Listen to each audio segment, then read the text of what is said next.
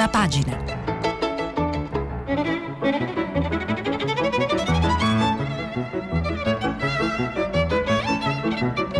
Questa settimana i giornali sono letti e commentati da Bruno Manfellotto, editorialista del settimanale L'Espresso. Per intervenire telefonate al numero verde 800 050 333. Sms WhatsApp, anche vocali, al numero 335 56 34 296. Bruno Manfellotto, napoletano, ha mosso i primi passi nel quotidiano romano Paese Sera, dove ha inaugurato e diretto le pagine economico-finanziarie su incarico di Arrigo Benedetti. Chiamato da Claudio Rinaldi a Panorama per occuparsi di politica e di economia, ha guidato la redazione romana per trasferirsi poi a Milano come capo redattore centrale. All'Espresso è arrivato una prima volta nel 1992 e ne è stato vice direttore fino al 2000, quando è diventato direttore della Gazzetta di Mantova. Dal 2003 al 2009 ha diretto il Tirreno per assumere poi la direzione editoriale dei 16 quotidiani locali del gruppo Espresso. Dal 2010 al 2015 è stato direttore dell'Espresso. Oggi è editorialista del settimanale dei giornali locali e cura l'edizione dei libri del gruppo. Buongiorno a tutti da Bruno Manfellotto, mi fa molto piacere riprendere con voi questo, questo dialogo che parte dalla lettura dei, dei, quotidiani e sui quali oggi, come po- potete immaginare, la, le notizie principali riguardano ancora la, la pandemia, l'andamento della, della, crisi da Covid che naturalmente non è finita e sui cui esiti c'è discussione tra scienziati, politici e polemiche naturalmente. Eh, I dati della Lombardia, la regione che è stata più colpita, sono finora molto, molto buoni, bisogna avere però molta cautela e molta prudenza perché mh, eh, oggi è lunedì ed è probabile che tra il sabato e la domenica alcuni dei comuni dovevano segnalare i casi di malattia e purtroppo anche i decessi non sono arrivati, quindi bisogna aspettare ancora qualche ora per capire l'andamento e addirittura una settimana ancora per vedere che cosa succederà della possibilità di aprire o non aprire le, le regioni. La, la, la, movida del sabato sera a Napoli fa litigare il sindaco De Magistris che è per un'apertura più generalizzata e il presidente della regione De Luca che come sapete si è fatto una fama da sceriffo eh, impedendo e vietando ed essendo molto esigente nel rispetto delle, delle norme anti, anti-contagio.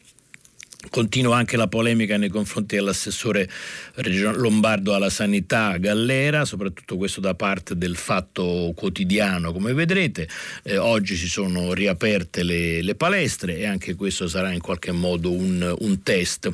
Eh, molti giornali riprendono una bella iniziativa fatta dal New York Times che sulla prima pagina di ieri ha dedicato eh, ai, ai morti da Covid negli Stati Uniti che hanno toccato quota 100.000, una bellissima prima pagina, una sorta di, eh, di, di spoon river della, del, della malattia, del, del, contagio, cioè mille nomi e mille storie di, altrettanti, di altrettante vittime della, del contagio e della malattia, un modo cioè, di essere vicini anche a queste, a queste, persone che sono poi persone, sono state scelte tra le persone naturalmente meno conosciute, più dimenticate, più abbandonate.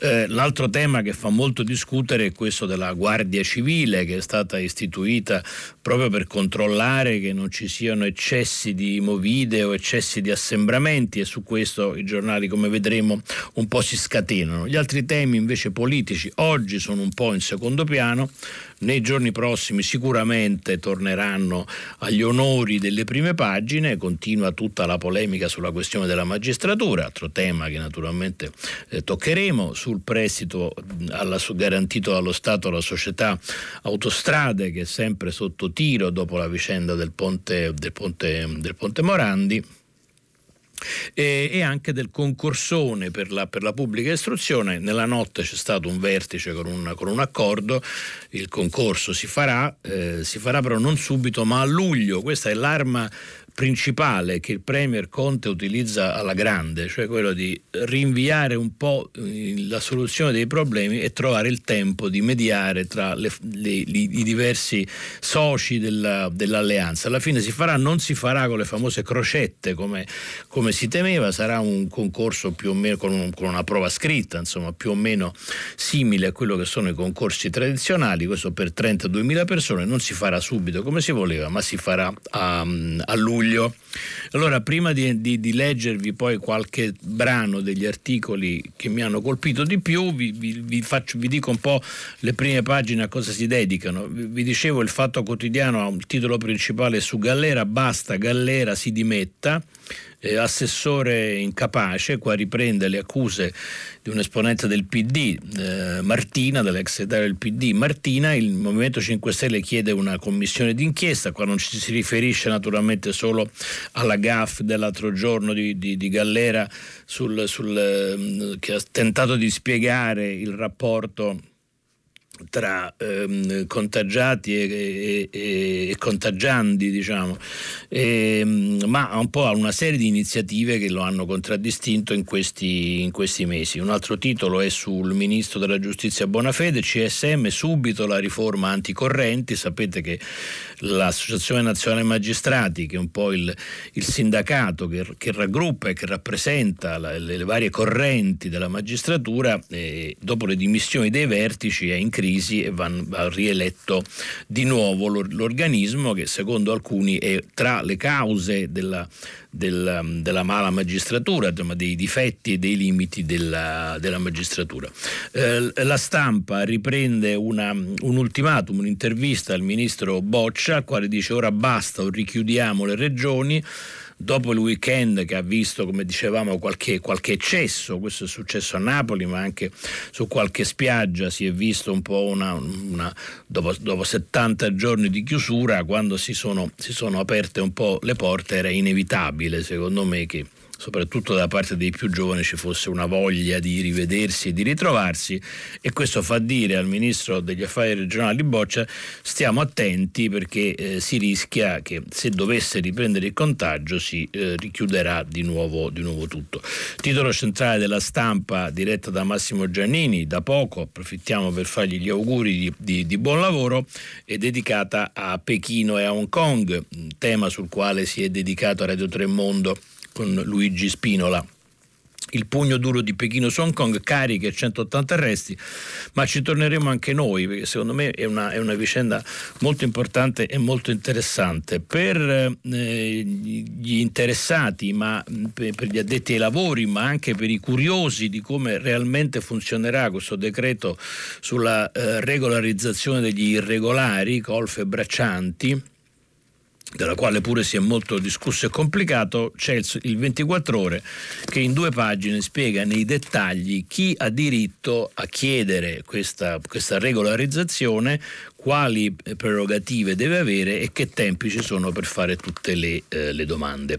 Eh, il messaggero invece trae dalla questione Covid un dettaglio anche questo molto, molto interessante e naturalmente preoccupante, effetto Covid, pensioni giù. Scrive il messaggero le stime di un crollo del prodotto interno lordo dell'8% a fine anno fanno prevedere un calo fino al 3% delle pensioni contributive. La platea interessata è quella di chi lascerà il lavoro dal 2022.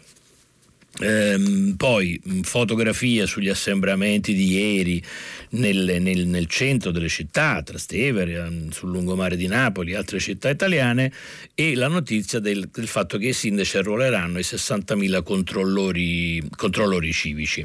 E poi ehm, il, la cronaca di Roma, appunto, di, del messaggero, de, dedica alla, all'assalto alle, alle, alle, piazze della sera del sabato i suoi, i suoi servizi.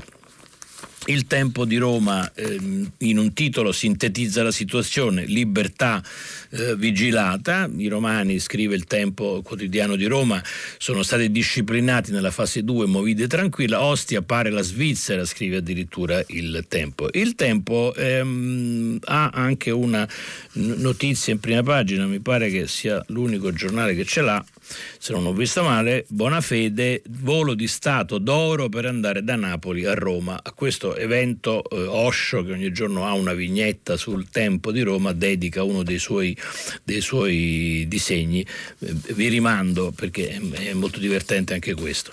Eh, il mattino di Napoli, la città appunto dove c'è stato il blocco della, nella, in alcune strade perché tutti si sono riversati con l'automobile sul lungomare di Napoli, cosa che in realtà mh, avviene tutti i sabato nelle serate normali pre-Covid avveniva tutti i sabato sera sul lungomare si bloccava tutto come se non fosse successo niente. E questo naturalmente ha fatto eh, eh, esacerbare il, il, il De Luca detto lo sceriffo e, invece il sindaco De Magistris, come, come, vi dicevo, propone la ricetta opposta, cioè dice proprio per evitare questo apriamo tutto 24 ore su 24 in modo che il flusso si, si diluisca nel corso della, della giornata. E, e, come sapete anche questo, come immaginate anche questo provocherà polemiche, ognuno ha la sua, ha la sua ricetta e eh, anche il mattino ricorda, come poi vedremo il Corriere della Sera, eh, ricorda l'assassinio di, del giornalista Walter Tobaggi del Corriere della Sera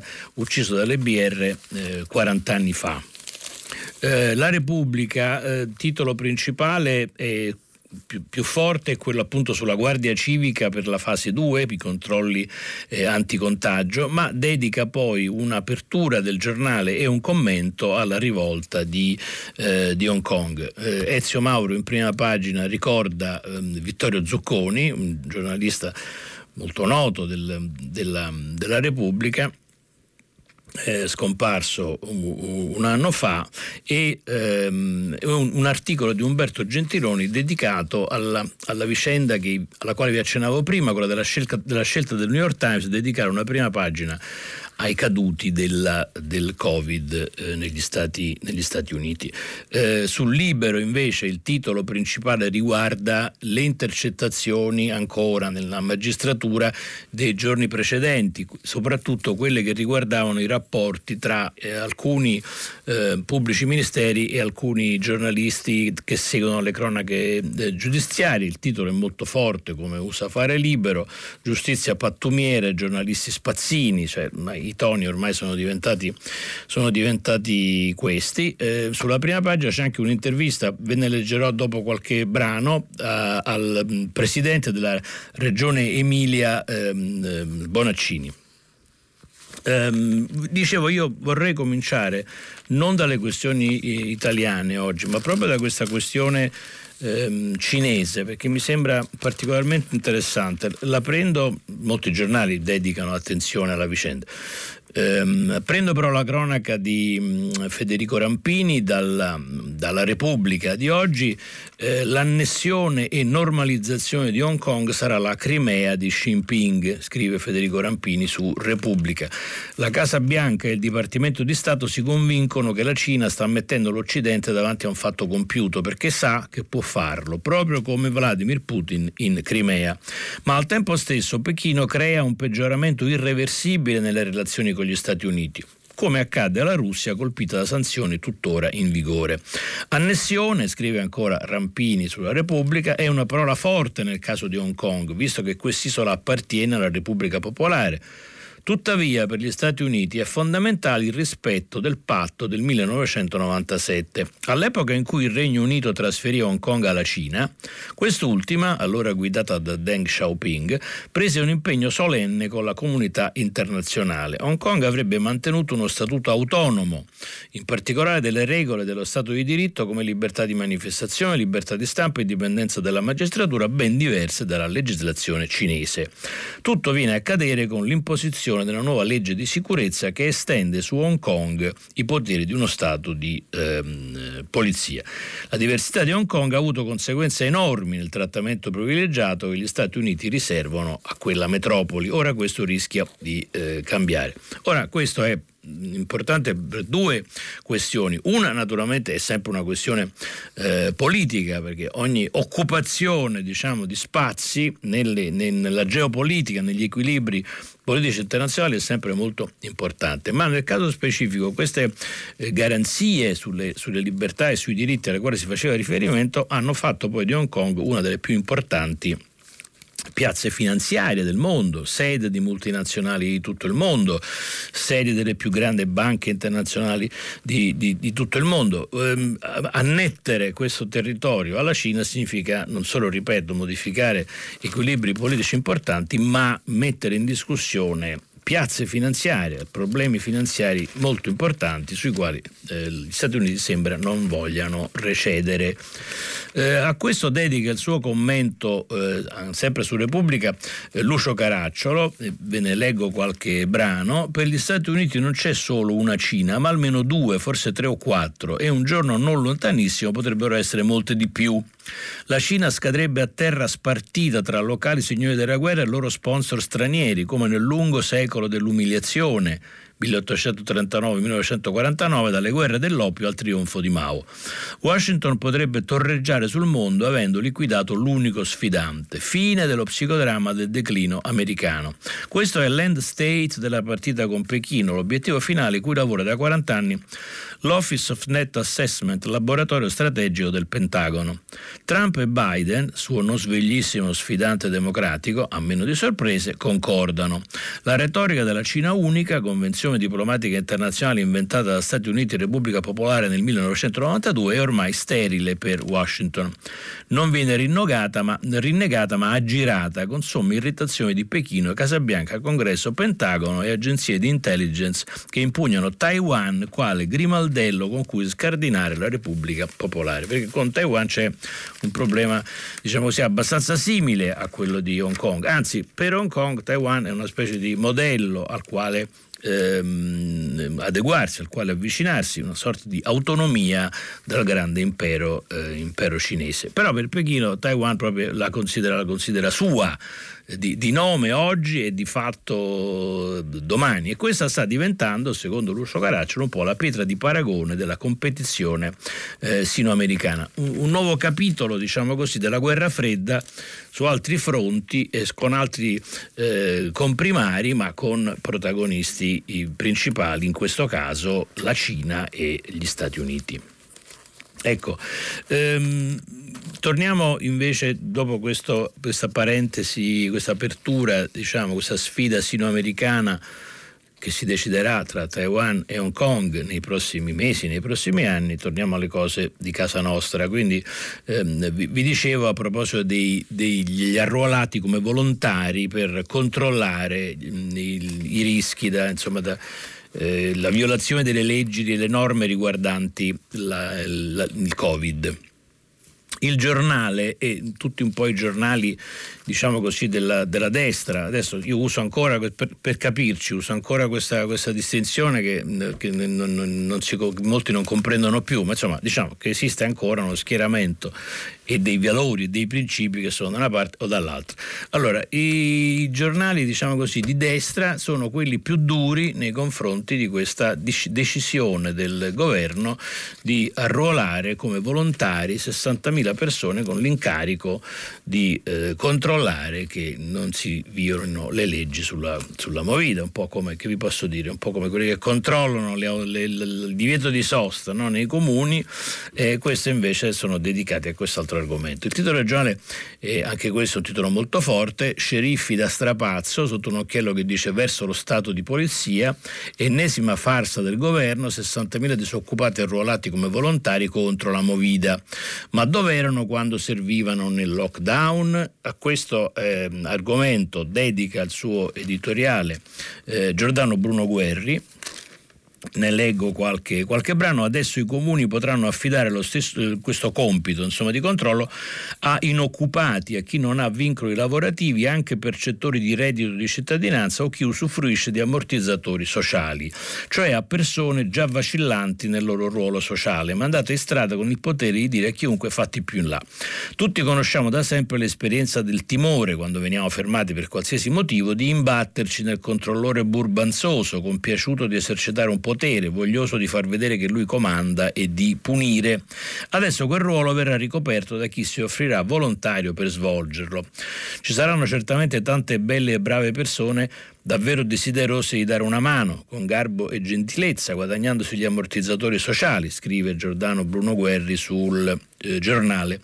E ci saranno quelli che non meriterebbero neanche gli ammortizzatori sociali, frustrati, messi in grado di esercitare spocchia e arroganza su chiunque individueranno come controparte sociale, politica, estetica, umorale. Così conclude Guerri su giornale di oggi, così lo Stato da padre diventa patrigno e da padrone si fa padrone dalle belle braghe bianche. È un altro passo apparentemente piccolo verso lo Stato autoritario, tanto temuto fino a pochi eh, mesi fa. E sfrutta un argomento eh, che è stato utilizzato in passato da altri eh, scrive infatti Guerri, eh, andando più indietro, ricordate le giuste polemiche contro chi voleva organizzare ronde di privati cittadini contro la piccola criminalità? Era un'idea inaccettabile e inaccettata che ora lo Stato ha fatto sua, per di più non contro la piccola criminalità, ma contro il piccolo eh, cittadino, che di provvedimento in provvedimento diventa sempre più piccolo, sfiduciato nel doppio senso di privato della fiducia e che non ha fiducia, indifeso con la scusa di difesa difenderlo. Ecco, come vi dicevo, ehm, è, è, molto aspra la, la, polemica tra gli oppositori del, del governo di centrosinistra nei confronti di questa decisione. Il, la verità, il quotidiano di Maurizio Belpietro, eh, titola Conte arruola 60.000 spioni. Eh, l'occhiello è l'avvocato della Repubblica Popolare. Incredibile misura varata dal ministro Boccia, mentre le imprese annaspano, anziché tagliare le tasse, ingaggia un esercito di delatori che avranno il compito di far rispettare le distanze. Ma le forze dell'ordine a che servono? E questo, eh, questo argomento dedica la sua attenzione e il suo commento eh, Maurizio Belpietro, il direttore stesso ehm, il, suo, il, suo, il, suo, commento comincia così, dopo aver provato a scaricare sui baristi il compito di dirigere il traffico nelle ore in cui migliaia di persone si riversano nei luoghi più glamour delle città per il happy hour, il governo ha deciso di assumere 60.000 assistenti al brindisi. Al contrario degli assistenti al traffico, scrive Belpietro, costoro non dovranno multare chi ha parcheggiato dove non dovrebbe, intralciando marciapiede e pubbliche vie, ma sanzionare coloro che non rispettano il distanziamento sociale vale a dire il metro per il cin cin soprattutto chi bevendo in compagnia non lo fa travisato dall'apposita mascherina protettiva eccetera eccetera. Quindi siamo stesso, eh, sulla stessa lunghezza d'onda insomma cioè la, il, l'opposizione a questa, a questa decisione di arruolare questi 60.000 volontari incaricati di controllare che la movida non tracimi. Eh, resto un attimo sulla, sulla verità perché in, in, questo giornale, ci arrivo, che poi dedica nella, la seconda e la terza pagina invece alla questione delle, delle mani pulite nella giustizia, titola, cioè tutta la, la questione delle intercettazioni del caso Palamara eh, che hanno avuto come conseguenza immediata quello delle dimissioni dei vertici dell'ANM, del sindacato dei magistrati che dentro, eh, che eh, diviso diciamo così in più, in più, correnti. E qui trovate vari, vari articoli tra i quali anche una, una, un articolo scritto dall'ex presidente dell'Associazione Nazionale Magistrati che è uscito dalla, dalla, dall'ANM dopo lo scandalo Palamara, racconta che cosa, lo fa un po' da cronista, un po' da, da spettatore, da scettino spettatore, che cosa ha visto, cosa ha sentito, ha ascoltato, dalla, credo che fosse da Radio Radicale, dalla, da, dalla radio, che cosa, il dibattito nella, nell'Associazione Nazionale Magistrati.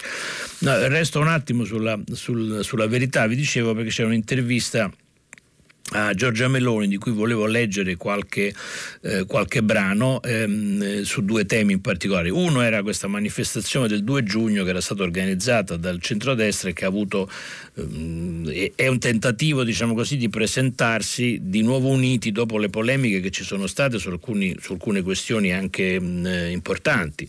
Eh, la prima delle quali è sempre mh, da, quello che può riguardare il sostegno, un eventuale sostegno o aiuto insomma, al governo al governo Conte, ricordate che si era parlato addirittura di governi di unità nazionale, ma insomma diciamo della possibilità che su alcuni provvedimenti di interesse generale riguardanti la, la, la, il contagio, il Covid, ci fosse una, un appoggio da parte del centrodestra. Sembrava che Berlusconi fosse eh, disposto, Meloni e Salvini no, più o meno la stessa cosa accade con il famoso meccanismo di stabilità, il prestito famoso dei 37 miliardi del MES, che Berlusconi dice prendete subito questi soldi, è importantissimo averli, Meloni e Salvini dicono assolutamente no. La manifestazione del 2 giugno voleva essere, vorrebbe essere un momento in cui i tre invece si presentano di nuovo in, insieme. Eh, saranno, saranno, naturalmente una presenza simbolica perché essendo, essendo ancora alla vigilia della riapertura eh, non, non, si possono far arrivare pullman da fuori come dice, come dice la, la, Meloni. Eh, e quindi torna su questo, su questo, argomento ricordando appunto che secondo, erano arrivate troppe, troppe, adesioni troppi autobus, famiglie eccetera che annunciavano la loro, la loro, presenza, la loro presenza lì e l'altro tema che invece, gli altri due temi sui quali si sofferma, uno è la questione del, dell'attacco che il deputato del Movimento 5 Stelle Ricciardi ha fatto al sistema lombardo in aula qualche giorno fa, vorrei ricordare che ha creato la bagarre di cui si è parlato e visto, e, mh, commenta la, la Meloni, rimprovera a Meloni di non aver preso le distanze da questo intervento, sospetta addirittura che l'intervento fosse concordato con il, con il, premio, con il Premier Conte.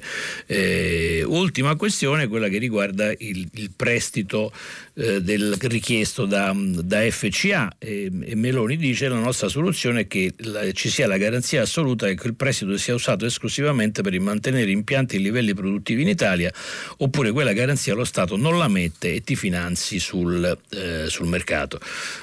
Credo che questa già ci sia nella, nel, nell'accordo, nel preaccordo fatto con FCA, ma insomma questa è la posizione di Giorgia Meloni. Veniamo, eh, restiamo un momento sui temi, sui temi politici. Mm, tra le, tra le, varie analisi e commenti ho scelto questo di Massimo Cacciari sulla stampa di oggi. Eh, il titolo è L'urgenza di una nuova ehm, costituente. Ehm, che cosa dice, dice Cacciari? Ci, ci siamo, ci siamo, ehm, abbiamo fatto grande attenzione in queste settimane, in questi mesi, naturalmente alla questione sanitaria. Quindi abbiamo capito che sul, sulle strutture sanitarie sanitarie, sugli investimenti per la, per la sanità, sulla prevenzione, sulla, sulla cura e sui medici, eccetera, eccetera, dobbiamo dedicare particolare attenzione e particolari risorse, eh, risorse destinate a questo, a questo, scopo. Però scrive, tutto ciò resterà, resterà vacua ripetizione di esigenze da tempo troppo eh, predicate se non si affrontano alcuni presupposti e scrive Cacciari senza cambio radicale di cultura politica e di assetto istituzionale anche le migliori intenzioni programmatiche sono destinate a naufragare.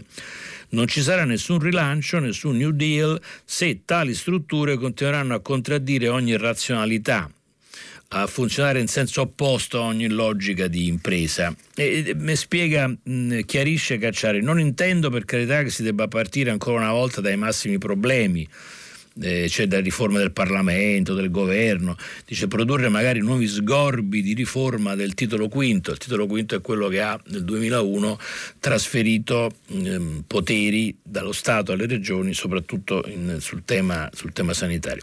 All'opposto, scrive Cacciari, partiamo dall'amministrazione, dalla formazione di nuove figure professionali al suo interno dalla tecnica amministrativa, semplifichiamo, cancelliamo, costruiamo testi unici per tutti i settori che decideranno del nostro futuro economico e sociale e affianchiamo tutto ciò con una reale, pervasiva, analitica spending review. Eh, questo è il tema della, della, semplificazione della burocrazia che nel, nei giorni scorsi poi ha avuto parecchi contributi nella discussione. I giornali ne hanno parlato parecchio e molti sono eh, intervenuti mh, autorevolmente su questo tema, è successo, l'ha fatto Sabino Cassese su Corriere della Sera, Stefano Micossi altri sul Sole 24 Ore ed è un tema mh, decisivo, lo abbiamo visto anche in questi giorni a proposito dei, dei bonus e delle, mh, del, delle agevolazioni, dei prestiti creditizi che sono stati concessi a seguito della crisi Covid. I tempi di realizzazione poi delle decisioni prese dal governo sono lunghissimi. Mm, non vi cito il caso mascherine perché ne avrete parlato, sentito parlare e subito diciamo, nei, giorni, nei, giorni, scorsi, ma insomma quella è, la sostanza, cioè si prendono delle decisioni e poi i meccanismi burocratici e normativi sono tali che poi per avere l'effetto, per avere il risultato eh, passa un, un, sacco di tempo. Legato a questo tema c'è anche il, un'analisi di Ernesto Galli della Loggia sulla prima pagina del Corriere eh, della sera di oggi, si riferisce sempre a dopo l'emergenza e sottolinea un altro aspetto, dice dopo l'emergenza è indispensabile un'ampia e approfondita preparazione basata sulle materie eh, umanistiche che potrà annoverare competenze specialistiche ma in seconda battuta. Il titolo è Non c'è classe dirigente senza solida cultura eh, generale, perché dice che non basta insomma, avere una buona conoscenza tecnica, aver studiato all'estero, avere il master, insomma le cose che oggi giustamente, poi per carità, si richiede a chi voglia mh, occupare un posto importante nella gestione amministrativa, politica, eccetera. Ma, scrive Galli della Loggia, l'essenziale è conoscere il passato, le vicende politiche, la cultura, la sensibilità e quindi aver letto dei libri, dei romanzi, aver visto dei film, ascoltato delle musiche. Il presente e il futuro, scrive Galli della Loggia, si costruiscono costruiscono su basi solide solo conoscendo il passato. Non a caso la fucina delle classi dirigenti è sempre stata la storia. Questo lui dice è, una, è fondamentale nella formazione di una classe dirigente. E aggiunge, serve poi un forte tasso di disinteresse personale, si chiama anche senso dello Stato. E l'idea che nella propria azione l'interesse della collettività, sobriamente e quanto più possibile imparzialmente valutato, in proposito ci sono delle tradizioni, debba prevalere sul proprio tornaconto, di qualunque genere questo sia. Infine, scrive Galli della Loggia sul Corriere della Sera, una classe dirigente è tale se è capace di assumersi la responsabilità cioè sa prendere delle decisioni se sa compromettersi decidendo. Ecco, questo è il mondo dei sogni, però diciamo così, è quello che tutti noi vorremmo, no?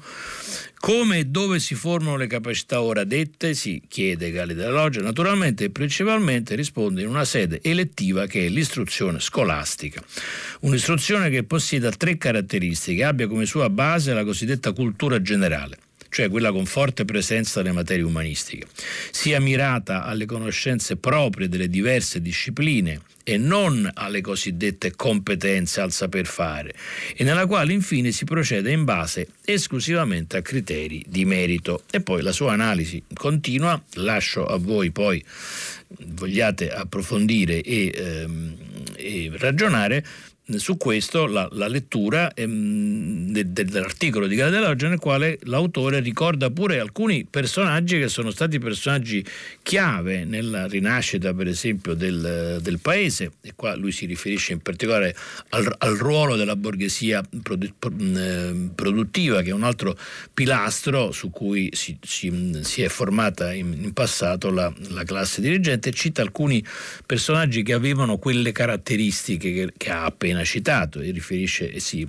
si, riferisce ai Sinigaglia, ai Saraceno, i Matteo, i Mattioli, gli Olivetti, tra i quali, come si vede, gli imprenditori veri e propri erano una minoranza atipica, i quali trovarono una controparte ideale in alcuni grandi politici come De Gasperi e eh, La Malfa. Ehm, Ecco, questa è un po' l'analisi che, se volete, va un po' controcorrente rispetto a quelli che sono stati gli indirizzi generali che si sono che, hanno avuto più forza negli anni, negli anni precedenti, li, li, rimette un po' in, in discussione.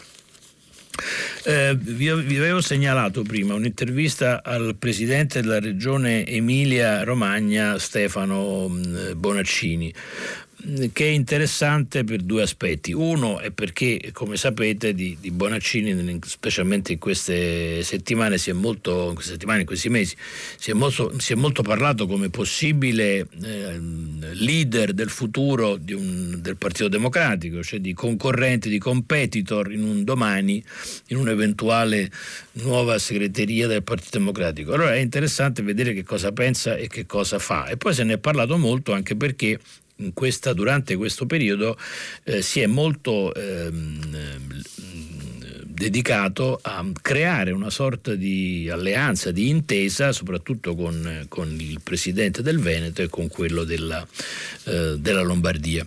Ehm, interviene in particolare su vari aspetti, però quello che, che, forse ci può interessare di più è quello che riguarda la polemica tra lo Stato e le regioni che c'è stata, no? come ricordate in queste settimane, cioè chi deve decidere cosa io decido una cosa, lo Stato decide una cosa e la Regione ne fa un'altra e, e viceversa. Allora la domanda di Pietro Senaldi, che è il direttore di Libero e che intervista Bonaccini, è, è, proprio su questa, cioè chiede l'Emilia Romagna con Veneto e Lombardia ha fatto da apripista per la battaglia autonomista prima del Covid-19. A emergenza finita continuerà a insistere o lascerà perdere? Ecco, questo è un po' quello a quale mi riferivo prima. Eh, quando è stata la, la, cosiddetta richiesta di un nord più autonomo, eh, la Lega era, era, il partito che più spingeva per un'autonomia delle regioni, soprattutto del nord. Il PD era il partito che più frenava Bonaccini invece, pur essendo un, un, un esponente del,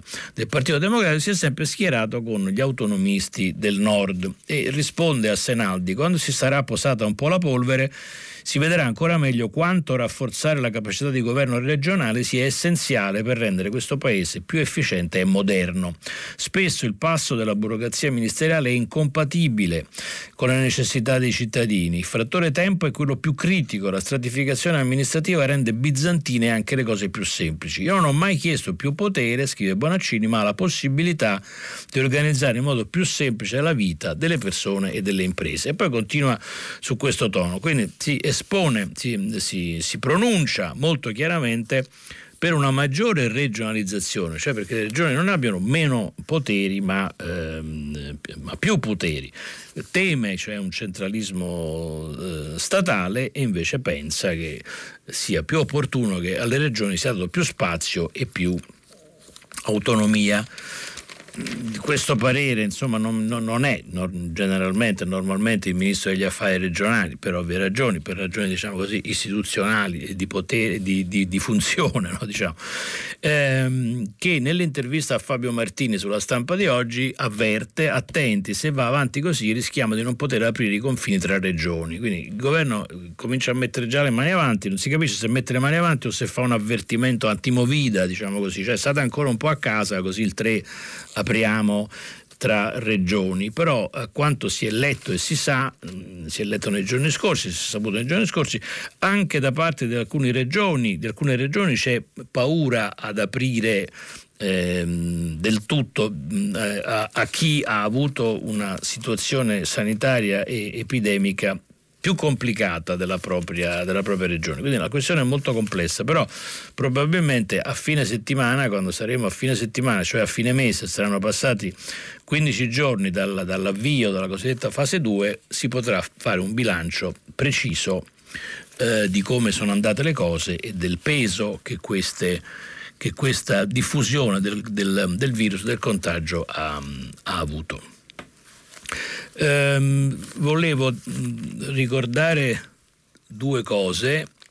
Sì, ecco, sul, sul Corriere della Sera ci sono due eh, cose che vorrei segnalarvi.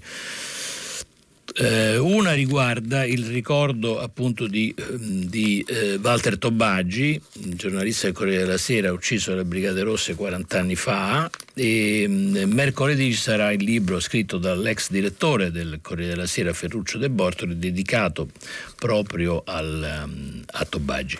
Eh, l'altro ricordo che c'è sul Corriere della Sera e che mm, vorrei citare è quello di Alberto Alesina, l'economista scomparso eh, scomparso ieri, era un, non solo una firma del Corriere della Sera, ha sempre firmato i suoi editoriali assieme a un altro economista eh, noto e importante che è Francesco Giavazzi, ma è, è stato uno degli economisti italiani più noti e più citati nel, nel, nel mondo. E, insegnava a Harvard da molti, da molti anni, era capo di un dipartimento a Harvard era arrivato a Harvard dopo la laurea alla Bocconi in Italia, il suo eh, relatore di laurea, il suo professore era stato Mario Monti ed è lui che lo ricorda assieme naturalmente a Francesco Giavazzi che con lui ha scritto articoli editoriali su Corriere della Sera e anche, e anche libri e, anche, e, l'altro che lo ricorda è un altro professore a Harvard che è stato segretario, segretario al Tesoro negli Stati Uniti che è Larry Summers.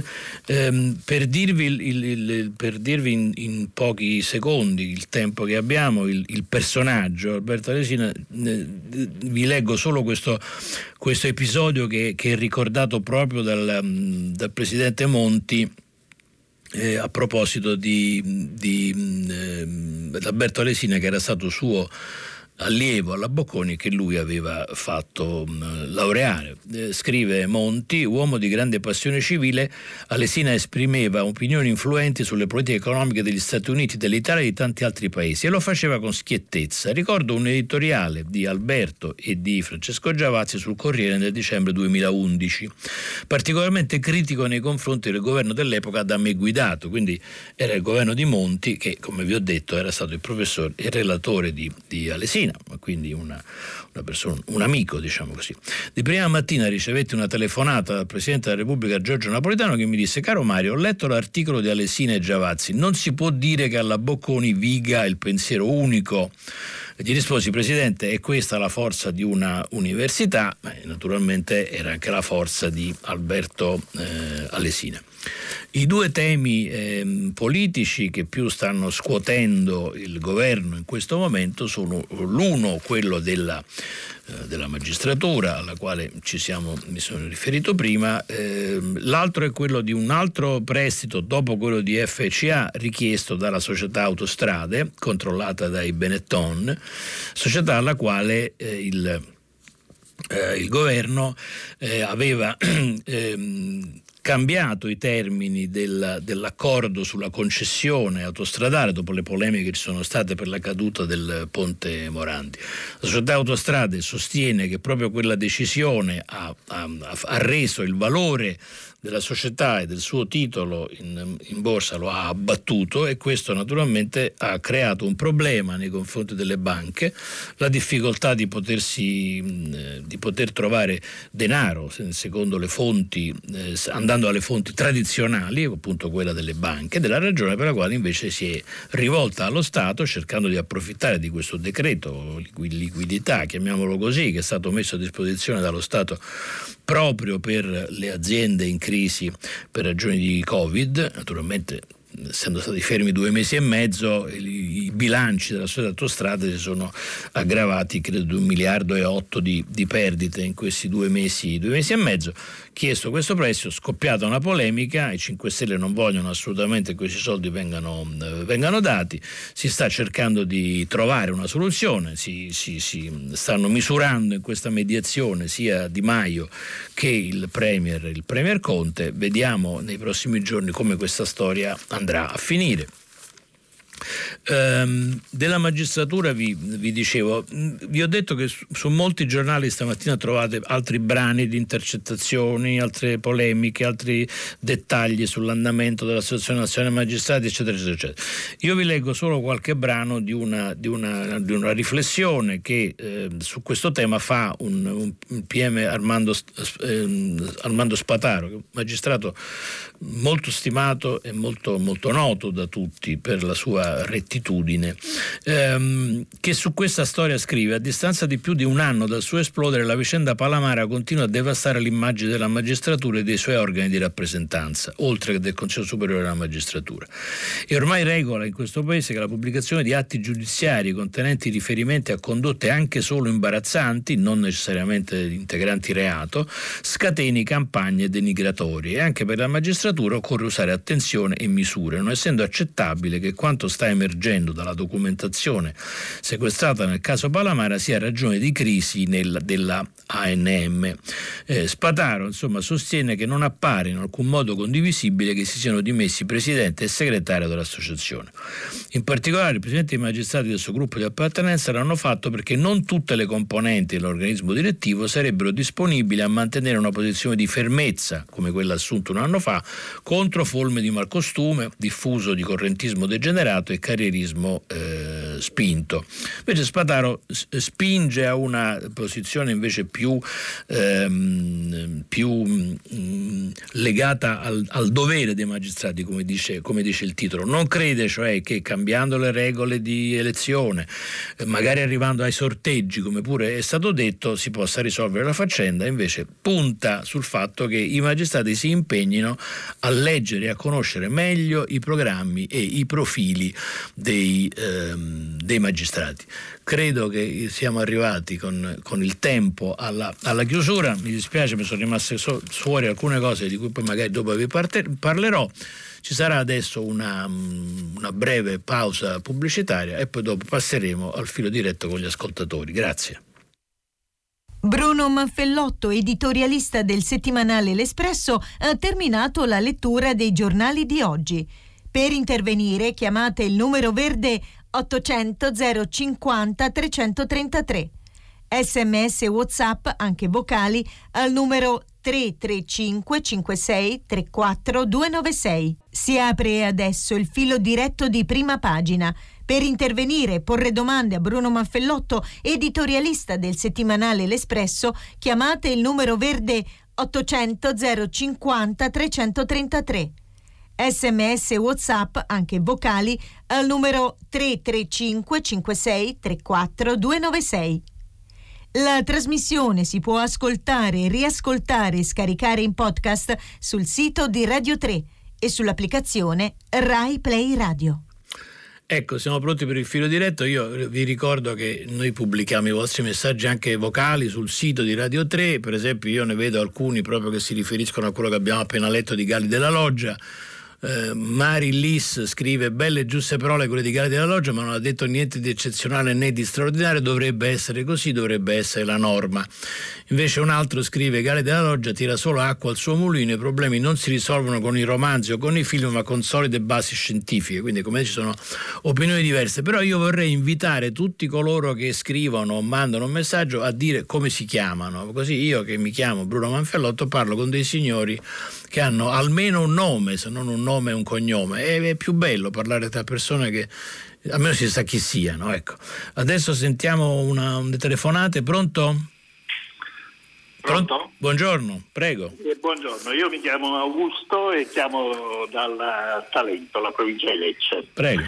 Eh, ma eh, due giorni fa leggevo sulla BBC che l'Inghilterra eh, e in particolare anche la Scozia stanno preparandosi alla fase 2 sì.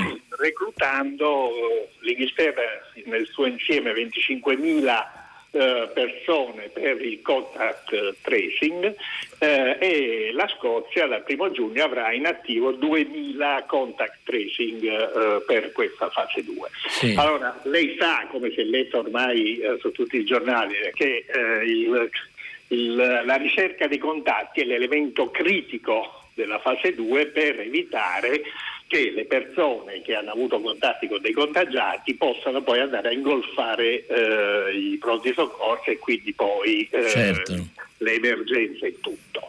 A, su tutto questo in Italia, in questa fase 2, a tutt'oggi sia le regioni, sia l'informazione, sia il Ministero non dichiarano a che punto sono. Non c'è nessuna informazione dicendo abbiamo reclutato 1500 persone per il conto 13, 500 lì, 800 là in Lombardia piuttosto che in Puglia, piuttosto sì. che in Campania. E si parla solo delle persone che vanno in spiaggia, che vanno al bar, che vanno come se questo fosse l'unico vero problema. E anche quello è un modo diciamo di tracciare il contatto, in qualche modo. Sì. Li seguiamo in spiaggia, diciamo. mi sembra un po' come dire avanzato come Beh, certo. No, vabbè, però oggi però o... mi sembra una situazione come vorrei dire di paradosso, non sì. so che cosa lei ne pensa. Ma guardi, lì intanto c'è stata una prima fase eh, dobbiamo dividere secondo me un po' quello che è successo in due fasi principali. La prima è stata quella in cui il virus è, è esploso e, e, lì il sistema sanitario ma, eh, si, si, è trovato del tutto impreparato perché si trattava da una parte di una cosa completamente nuova, quindi ci sono volute delle settimane, secondo alcuni addirittura dei mesi, secondo alcune mh, mm, mh, analisi che sono state fatte per capire che non si trattava di una normale polmonite o di una polmonite strana e di arrivare invece a una diagnosi più precisa. Poi è chiaro che poi quando si arriva a una diagnosi più precisa si trova anche un modo, non dico per curare, ma per frenare in qualche modo no? gli effetti e le conseguenze della malattia, cosa che poi è successa nelle settimane successive, come si vede, perché adesso i contagi naturalmente ancora ci sono, però in, in qualche modo gli ospedali sanitari hanno trovato un sistema per arginare per, per, per, cogliere prima diciamo, il contagio e poi per, per arginarlo. Quindi è stata una prima fase di confusione totale un po' per la novità, un po' perché il sistema non era organizzato per una cosa del genere, era organizzato in un altro modo, soprattutto, soprattutto in Lombardia, da cui poi sono nate tutte le polemiche, polemiche alcune molto scomposte, diciamo così, ma altre invece molto fondate su come il sistema è organizzato, in quale modo è organizzato ed era stato organizzato in, in passato. Eh, quindi si è passati poi a una seconda fase che doveva essere mh, eh, fatta con vari sistemi sistemi. Uno è quello che cita lei, che è quello che è stato utilizzato eh, in Inghilterra e in, in Scozia, e, e l'altro è anche quello dei test sierologici o dei tamponi e soprattutto i test serologici come si sa non hanno alcun effetto diciamo ehm, ehm preventivo ma semplicemente epidemiologico come si dice cioè per capire l'andamento della malattia e la diffusione della malattia. Oggi hanno annunciato questo altro sistema che è quello che invece non riguarda direttamente diciamo il contact tracing come l'hanno chiamato in, in Inghilterra ma il controllo del comportamento no, delle, delle, persone, cioè cercare di evitare che abbiano dei contatti che possano portare e, e le polemiche lei le ha, le ha, viste. Ma per quello che riguarda i, proprio i ritardi sulla, sulla, questione sollevata da lei, io penso che la, la, la, causa sia un po' quella che dicevo io, cioè siamo arrivati un po' troppo tardi e quando i, i numeri ormai erano grandi e dover intervenire a quel punto è diventato tutto più, più complicato. Insomma, è valso per, per, per, per, tracciare i contatti, ma è valso pure per le mascherine o per i test sierologici, sui quali pure c'è stata una polemica lunghissima e notevoli ritardi. Sentiamo un'altra domanda, pronto? Eh, pronto, buongiorno, buongiorno. dottor. Salve, mi chiamo Luigi e chiamo da Setino, un paese della provincia di Campobasso. Prego sono un insegnante, diciamo anche precario. Eh, volevo intervenire su quello che ha detto Galli della Loggia perché sì. lo condivido appieno e condivido appieno diciamo, la critica che della Loggia fa in merito alla questione della didattica per competenze sì. che come ben sappiamo è stato uno diciamo, dei pilastri della riforma esatto. della buona scuola che in realtà secondo me è una derivazione poi diciamo, delle riforme berlusconiane. La logica di fondo di questa didattica delle competenze è appunto quella di creare imprenditori e lavoratori e non buoni cittadini. Sì. E eh, diciamo, sull'altare di, questa, di, questo cambiamento è stato sacrificato il contenuto poi delle discipline. Le faccio solo due esempi, per esempio italiano e, e mm, non tanto italiano, ma geografia e storia sono state completamente sacrificate. Sì. Infatti se lei prova a chiedere a un ragazzo, e glielo dico per esperienza, di fare un esempio di un paese medio orientale, sì. la gran parte dei ragazzi di oggi le risponderà la Cina e il Giappone. Sì. Quindi ci sono sì, proprio delle carenze di base, ma diciamo quest'idea di formare le competenze senza le conoscenze è qualcosa di mh, è stata veramente un, un, disastro. Secondo me è arrivato il momento di fare un bilancio di questa benedetta riforma della buona scuola e eh, provare in qualche maniera a tornare indietro a quella che era la vecchia scuola italiana che secondo me invece aveva dei grandi meriti, che era quella anche di spingere i ragazzi anche a sbattere sui libri in qualche maniera, perché le competenze, le conoscenze si creano anche con i sacrifici. Certo. E invece i ragazzi di oggi secondo me sono un pochettino troppo abituati. Poi l'ultima questione, diciamo velocemente, l'altro aspetto secondo me devastante di questa riforma negativa è stata la medicalizzazione della difficoltà a scuola con la creazione di una pletora di etichette che non vogliono dire niente, BES, DSA, eccetera, eccetera, sì. H Insomma, sì. è stata una, mm, secondo me una riforma che andrebbe profondamente, profondamente rivista e diciamo come dire valutata. Guardi, io ringrazio. ringrazio lei. No, guardi, io sono, condivido quasi, tutto, quasi ogni parola di quello che ha detto il signor, eh, il signor Luigi. Mm, lo dico in un altro modo perché non sono assolutamente un esperto di questa che è una materia di una delicatezza, di un'importanza eh, strategica, però noto proprio questo, cioè che a fronte della, dell'importanza strategica, la definisco io, della, dell'istruzione, noi abbiamo assistito negli ultimi anni a un, eh, a un fiorire di riforme, pseudo riforme, mini riforme, le chiami, le chiami come vuole lei, fatte a volte sembrava soltanto con l'intenzione di, di far vedere che quel ministro aveva fatto una riforma che si chiamava con il suo cognome. Io non ho visto negli ultimi, negli ultimi anni un mm, progetto strategico sull'istruzione, cioè che tenesse conto eh, non solo delle cose che, che, che, dice lei, ma anche delle esigenze della società, delle esigenze del mondo del lavoro, le esigenze della formazione e che quindi dividesse i, i due momenti, cioè dividesse il momento della formazione, cioè quello al quale faceva, faceva, riferimento lei e al quale fa riferimento eh, Galli della Loggia, da quello poi della specializzazione, perché è chiaro che poi a un certo punto il passaggio successivo bisogna darlo, no? Cioè bisogna a un certo punto di una formazione. Ora, in alcuni casi questa formazione avviene direttamente nei posti di lavoro. Io cito sempre l'esempio di quel mio eh, amico che, che, che eh, di, di, mestiere fa il gestore di, di, di mm, risparmi, no? privatamente di, clienti che mettono i loro risparmi da investire. E lui tutte le persone che assume non le prende alla Bocconi o alle facoltà di economia, ma le prende alle facoltà di lettere e di filosofia, perché dice io ho più facilità poi a spiegare a un, a un, laureato in lettere e filosofia il tipo di esigenze che ho io e il senso del lavoro che dobbiamo fare che dover spiegare a uno che eh, vive di grafici, di tabelle, di dati scientifici, solo, solo, di quello, a spiegare invece quello che, che, che voglio fare. È un paradosso ed è un'esasperazione, se vuole, del concetto, però in qualche modo eh, spiega quello che stavamo, stavamo dicendo.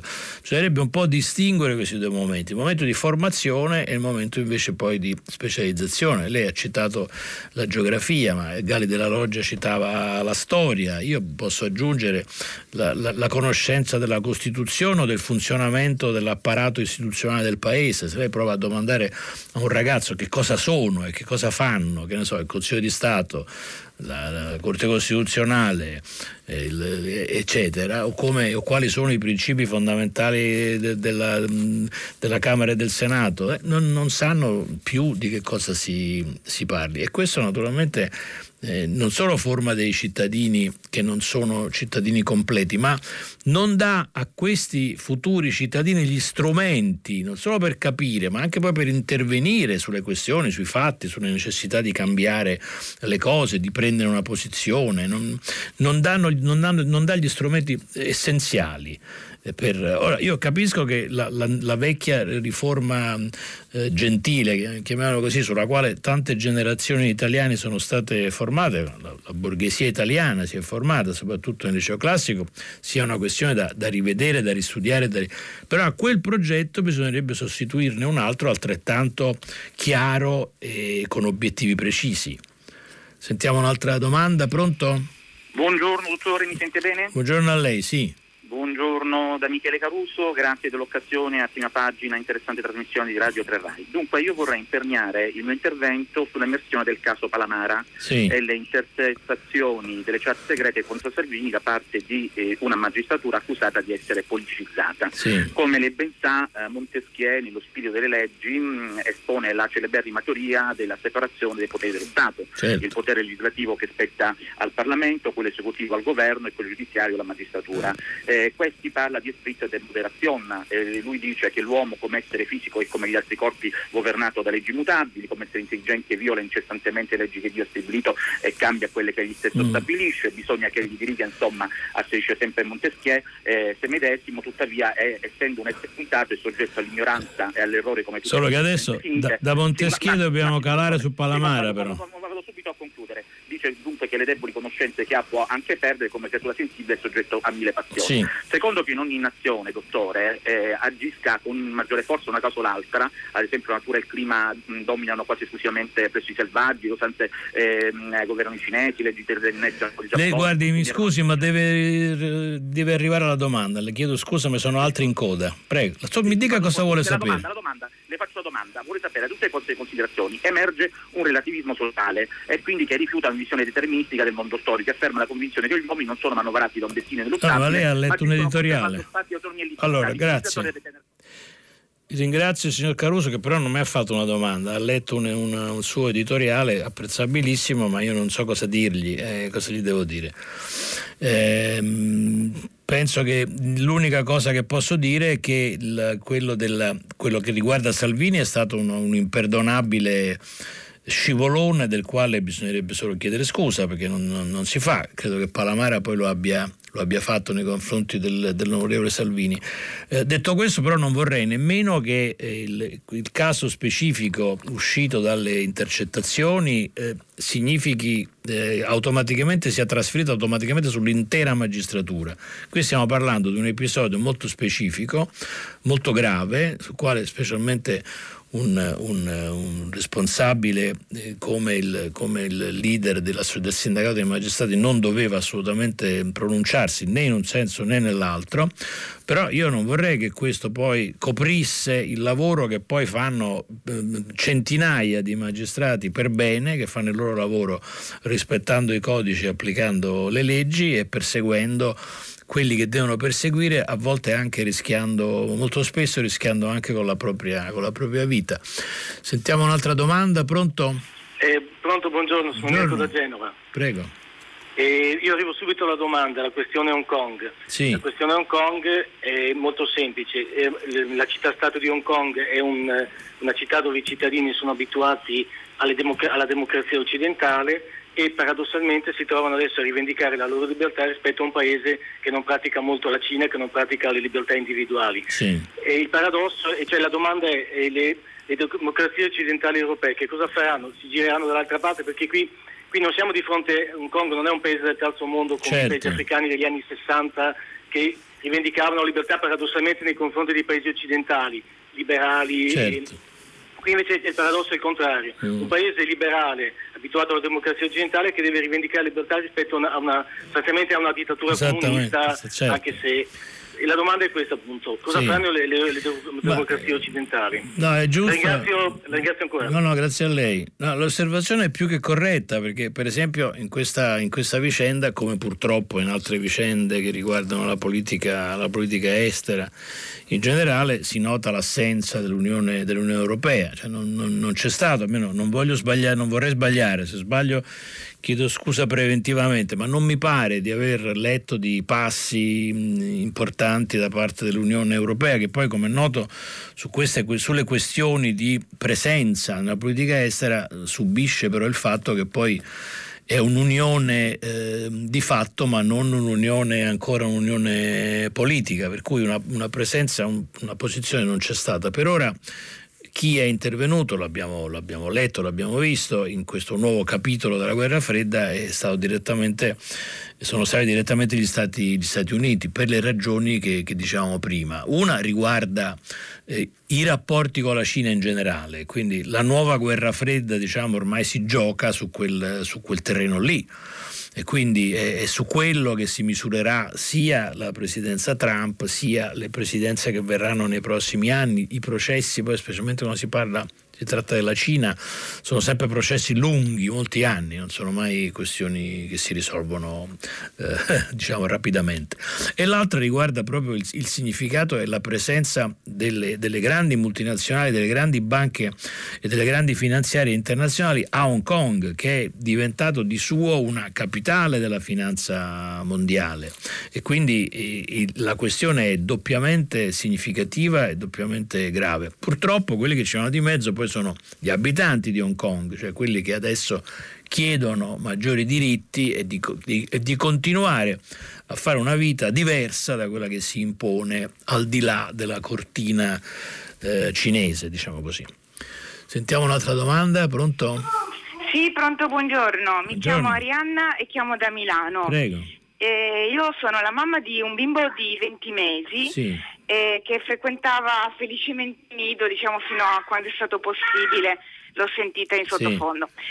Sì. e chiamavo per, proprio per porre il eh. tema dei nidi. Lei lavora, signora? Lei lavora? Eh, sì, io lavoro e anche mio marito lavora. Mio marito è medico, quindi lavora non, sì. non in smart working e io invece lavoro da casa, diciamo. Sì. E, e, quindi ha affrontato questo periodo così, ha, dovuto, ha supplito lei, diciamo. La, sì, la abbiamo supplito noi, ci siamo alternati, mm. eh, abbiamo la fortuna di avere i nonni vicini che però ovviamente sono soggetti fragili, quindi la, l'organizzazione familiare ha dovuto adeguarsi, però mi interessava il porre, porre il problema dei nidi non soltanto per una questione di organizzazione familiare, perché volendoci il bonus babysitter, anche se non è assolutamente la stessa cosa, ma ehm, trovo grave che non ci sia stata alcuna indicazione per i bambini 0-3 rispetto a una riapertura, sì. rispetto a un coinvolgimento nei centri estivi, proprio ignorati. I nidi privati non hanno ancora ottenuto il rinnovo della cassa integrazione. Io seguo l'attività di un comitato che si chiama Educhiamo, sì. che ha anche una pagina Facebook, sì. che ehm, diciamo, raccoglie ma nemmeno, nemmeno, il comune o la regione, signore, hanno fatto degli interventi su questo? Eh, eh, Perché appunto, ho visto che in alcune... In Lombardia, eh. in Lombardia no. Eh. E, appunto, ci sono state manifestazioni la scorsa settimana e ce ne saranno ancora giovedì prossimo mm. in varie città d'Italia, tra cui a Milano, proprio per chiedere fondi e attenzione a una data certa. Certo. Nel senso che eh, appunto questi bimbi al momento, anche per settembre, è, è a rischio il, il rientro. Chiaramente se il comitato tecnico scientifico pubblico rimane eh, come dire, rigido sull'uso delle mascherine, questi bimbi non torneranno mai al nido perché certo. i bambini piccoli non possono utilizzare le mascherine, mm. ma all'estero in alcuni paesi i nidi non hanno mai chiuso, in altri sì. hanno, sono stati i primi a riaprire insieme con le scuole materne e magari le scuole elementari perché i piccoli soffrono di più chiaramente non avendo l'alternativa della didattica Chiaro. a distanza. Ma, e, eh, secondo me, scusi, solo una riflessione prego, prego. rapidissima perché io mh, mm, avevo fatto un dottorato sul, in sociologia economica sul problema appunto finanziario eh, della, della, della, scorsa crisi, diciamo. Ora, nell'inseguire prima il rischio totale, poi invece la fuga al zero rischio, ci sono degli altri rischi che si trascurano e quindi anche in questo caso nell'inseguire l'illusione del rischio zero sul coronavirus, quindi i bambini devono continuare a stare a distanza, ci sono degli altri rischi sì. di sviluppo sui bambini gravi che possono essere trascurati e questo secondo me è un tema di società da porre perché poi ci si chiede perché in Italia non si fanno figli, ma perché ci sentiamo totalmente ignorati noi che no, abbiamo ma ha perfettamente piccoli. ragione, guardi, io no, le, le, città, le chiedevo della regione del comune perché mi pare di aver eh, letto che forse in Emilia, una, sono stati fatti degli esperimenti pilota per il tentativo di aprire gli asili nidi prima. Però io, guardi, faccio mio, mio insomma, approfitto di questo spazio per eh, lanciare il suo, il suo appello eh, sacrosanto eh, e ci aggiungo però di mio che a parte le questioni che riguardano adesso il Covid e il dopo Covid, la questione però degli asili nido e delle babysitter di, di quartiere, di palazzo, di condominio, di ufficio, che è una cosa che per esempio in Francia si fa da molti anni ed è stato una delle, delle, chiavi fondamentali non solo per l'aumento della percentuale di donne che lavorano, ma anche della, dell'aumento di figli, della natalità è stata una decisione presa dallo Stato, sono tutte strutture, diciamo, strumenti e servizi pagati dallo Stato che hanno ottenuto questo scopo. Quindi mi permetto di aggiungere questo, questo appello. Eh, nei, nei, messaggi che vedo qui sul, sul nostro, i nostri messaggi sms ci sono alcuni che lamentano di aver visto che non solo i giovani non portano la mascherina, ma anche adulti, anziani e la indossano male. E questa ha ragione. Poi mi ricorda una, una, vignetta molto carina che ho visto nei giorni scorsi. Si vede nella prima scena della vignetta, si vede tutta la protesta di gente con i cartelli: dateci le mascherine, vogliamo le mascherine, non troviamo le mascherine. E nella scenetta successiva si vedono un gruppo di persone. Allora, uno ha la mascherina, ce l'ha in mano, un altro ce l'ha sulla fronte, una sul collo, uno in tasca, cioè sulla faccia regolarmente nessuno. Ehm, poi altre Elli per esempio sottoscrive l'articolo di, di Guerri che abbiamo, che abbiamo appena, eh, appena, letto e, e adesso passiamo a un'altra telefonata. Pronto? Sì, pronto, buongiorno. buongiorno. Io sono Sofia e telefono dalla provincia di Siena. Prego. E vorrei dire che sono molto preoccupata dal comportamento dei, dei miei coetanei, dei giovani. Io ho 25 anni eh, perché penso che il loro comportamento sia totalmente privo di morale e soprattutto che eh, denoti una, un, un, forte egoismo ed una mancanza di empatia verso il prossimo. Ecco, quindi mm. il mio è, insomma, eh, lei è un, è, un, è, è un appello, diciamo. È una, è una giovane severa e rigorosa. Quanti anni ha? 25. Quindi lei invece eh. più, è stata più rigorosa, più rispettosa Io delle sì, norme. Perché diciamo. penso che, che, ci sia il momento giusto per ogni cosa, per certo. cui credo che ci si debba un pochino ridimensionare. Sì, guardi, io, io, penso che sia stato un... Che quello che è successo ieri, insomma, soprattutto nel, nel, weekend, sia stato un po' un effetto rimbalzo, come si dice quando si parla per esempio della borsa o delle azioni. Cioè dopo 70, 70 giorni di chiusura, al momento di riaprire c'è stata l'esplosione. Eh, sarò ottimista, io penso che nei prossimi giorni tutto questo sarà un po', si ridimensionerà un po', perché eh, anche i giovani, come lei giustamente dice, non si tratta soltanto di rispettare le regole, rispettare le norme, ma e, e, e non soltanto di avere rispetto per gli altri, perché si può essere contagiosi senza saperlo e contagiare altri. Eh, però poi le statistiche ci dicono che anche tra i giovani può capitare di essere contagiati, quindi è nell'interesse di tutti rispettare, avere un minimo di attenzione, poi anche qua non si tratta di rispettare soltanto di ossequio alle leggi alle norme, si tratta di buonsenso, no? cioè si tratta di capire che sono delle eh, precauzioni che si prendono come si prendono quando uno in automobile si mette la cintura, insomma, ecco. Eh, ringrazio un signore che ci ha scritto adesso un sms perché io ho avuto un, un lapsus, in realtà il concorsone sul quale c'è stato l'accordo stanotte non si terrà a luglio come io ho ripetuto ma ad agosto, quindi devo aver letto male e, e chiedo scusa. Eh, passiamo a un'altra domanda, pronto? Eh, pronto, buongiorno. Sì, buongiorno. Io mi chiamo Aurelia Lupi, sono un'insegnante precaria sì. e mi ha fatto sorridere il suo intervento nel quale citava un suo mm, amico, insomma, che da economista sì. eh, assume laureati in lettere. Sì. Beh, io ironicamente le chiederei di darmi i recati telefono.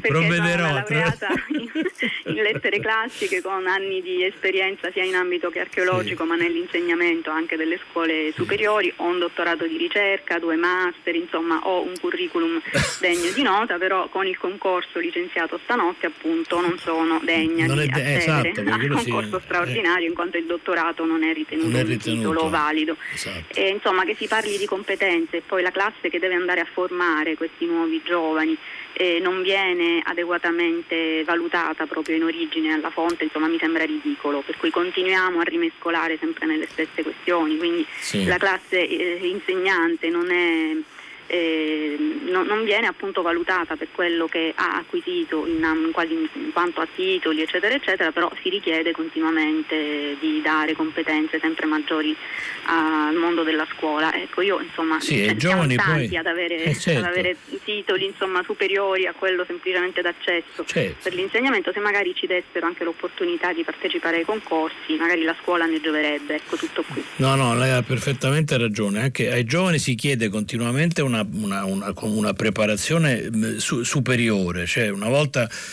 si diceva ti devi laureare, adesso si dice devi fare il master, devi fare la specializzazione, devi fare il dottorato. Poi però i meccanismi poi di selezione e di, di scelta del, del, del, personale, delle persone, delle assunzioni vanno secondo altri criteri. Questo soprattutto devo dire nella pubblica amministrazione perché non è, non è dappertutto così. Eh, anche qua non c'è una, una, una situazione u- uguale e identica in tutto il paese, in tutta l'amministrazione, anche qui siamo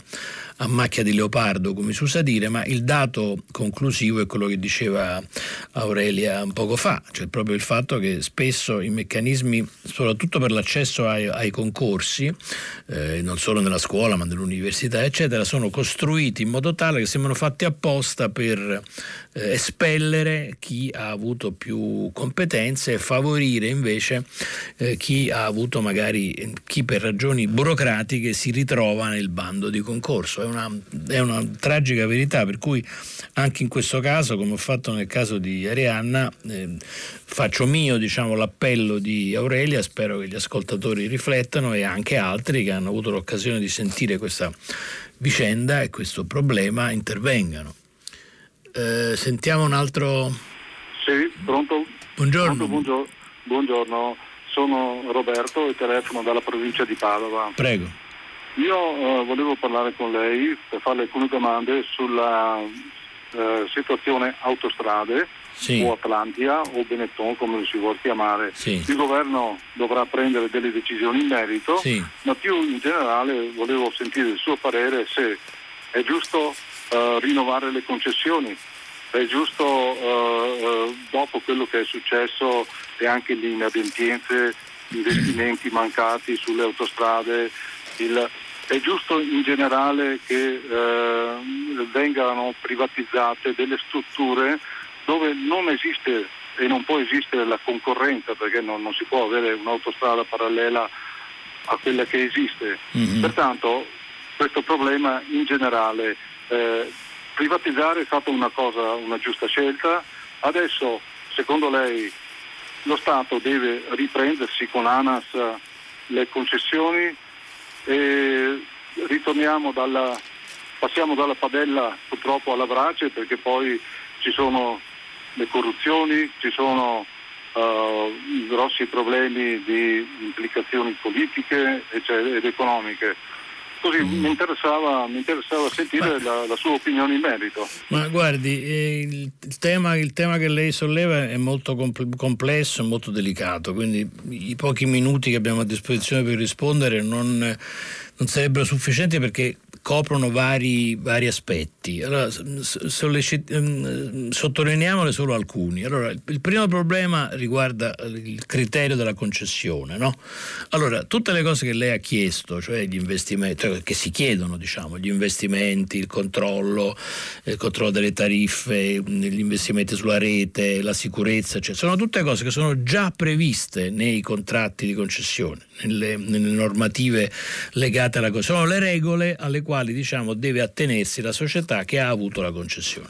Poi naturalmente qui la cosa si, si biforca perché da una parte ci deve essere la società che deve eh, adeguarsi a quelle norme, dall'altra però ci dovrebbe essere un'amministrazione in grado di controllare via via, cioè non ci si può trovare diciamo, con un caso eh, Ponte Morandi, ma insomma poi come abbiamo scoperto quando è successa la disgrazia eh, di Genova abbiamo scoperto che erano centinaia in Italia i ponti in, quella, in una situazione simile, insomma, comunque a rischio caduta, magari erano stati segnalati e poi se ne erano dimenticati o non erano stati nemmeno segnalati. Quindi diciamo la macchina, dovrebbe, la macchina dei controlli, la macchina che dovrebbe eh, controllare non ha funzionato. Quindi eh, i, i, problemi non sono solo da una parte, intendo dire lei elimina la concessione oppure la dà a qualcun altro. Adesso per esempio in questi giorni, a proposito di questa richiesta della società autostrade di avere un, di avere questo, questa garanzia dello Stato insomma, su un prestito, qualcuno ha chiesto da parte politica che, che i Benetton facciano un, un passo indietro, cioè dice dopo quello che è successo e con le polemiche che ci sono state, se voi restate ancora lì rendete tutto più complicato. E vabbè, diciamo pure che si arrivi a questa soluzione. Resta però per me, per come la vedo io, sempre il problema che però che, che sia un altro, diciamo, il concessionario Io però poi vorrei che l'amministrazione fosse in grado, sia in grado di controllare quello che, quello che succede e quello che, che, sta, che sta, avvenendo. Ehm, e questo è l'unico modo anche di ovviare all'altro problema che diceva lei, cioè dell'assenza di concorrenza.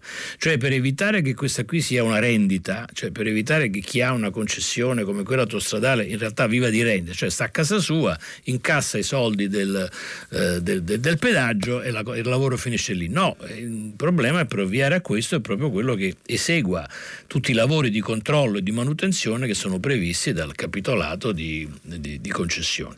Per quello che riguarda poi più in generale la questione prestiti, eh, bisogna sempre tener conto di, di, due cose, cioè non soltanto del fatto che viene fatta una richiesta da parte di una società, ma del numero di persone che lavorano per questa società. Cioè ogni volta che abbiamo a che fare con una di, queste, di, questi, di questi, richiedenti, non dobbiamo solo pensare al, al, al, signor Benetton e a quello che ha fatto di, di, buono e di cattivo in questo, dobbiamo pensare pure alle decine di migliaia di persone che lavorano nel settore, sia direttamente nella società autostrade, sia nei, nei, servizi legati, nell'indotto legato alla società autostrade. Quindi ogni volta che si fa un ragionamento del genere dovrebbe riguardare tutto l'insieme di, di questioni.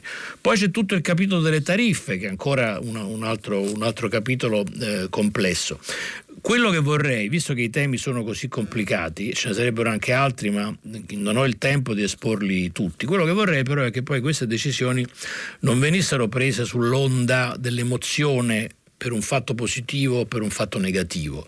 Vorrei che queste decisioni fossero prese, diciamo così, a mente fredda, no? sapendo bene quali sono, che cosa si ottiene con un investimento e che cosa si ottiene senza quell'investimento. Forse abbiamo tempo per un'ultima domanda, pronto? Buongiorno. Sei breve, buongiorno. Massimo, eh, chiamo dalla provincia di Lecco. Prego. In merito a quella telefonata del signore che parlava dei disturbi specifici dell'apprendimento per la scuola. Sì. Uh, sono genitore di una ragazza che uh, è certificata di SA da anni e uh, mi, mi, risulta strano che si debba ancora combattere contro questa prevenzione nei confronti di questa certificazione. Il Signore ha detto un'eccessiva medicalizzazione con tutte queste sigle. Questi ragazzi hanno veramente delle modalità di apprendimento differenti. Negare l'importanza di questi strumenti compensativi e disfessativi è sì. come negare l'importanza degli occhiali per un miope. Certo. Ma io sono d'accordissimo, lei si riferisce, insomma, questa, dietro questa sigla poi ci sono, credo, vari disturbi no? de, de, de, dell'apprendimento, varie difficoltà di, di, di, di apprendimento, credo. Cioè, forse quella più nota è, quella, è la, la dislessia, credo, no? Eh, se non sbaglio, se non vado a memoria. E, ehm, no, sono d'accordissimo, è una questione molto, molto delicata e guai a sottovalutarla, dovrebbe essere uno dei punti eh, fermi, dei punti principali di ogni missione scolastica. Credo che da parte degli insegnanti questa attenzione ci sia e ci sia, ci sia sempre. Forse eh, c'è più difficoltà a far arrivare questi principi nella normativa, nella legislazione, nell'applicarla. Però lei solleva, signor Mastro solleva un problema molto, molto delicato. Bene, noi ci fermiamo qui oggi. Ehm, dopo il giornalario ci sarà eh, Vittorio Giacopini con pagina 3, poi le novità musicali di primo movimento alle 10, come tutti i giorni, tutta la città ne parla che approfondirà uno dei temi posto da voi ascoltatori nelle domande o nei messaggi. Chi vuole può riascoltare la trasmissione sul sito di Radio 3. Io vi do appuntamento per domani mattina. Buona giornata a tutti da Bruno Manfellotto.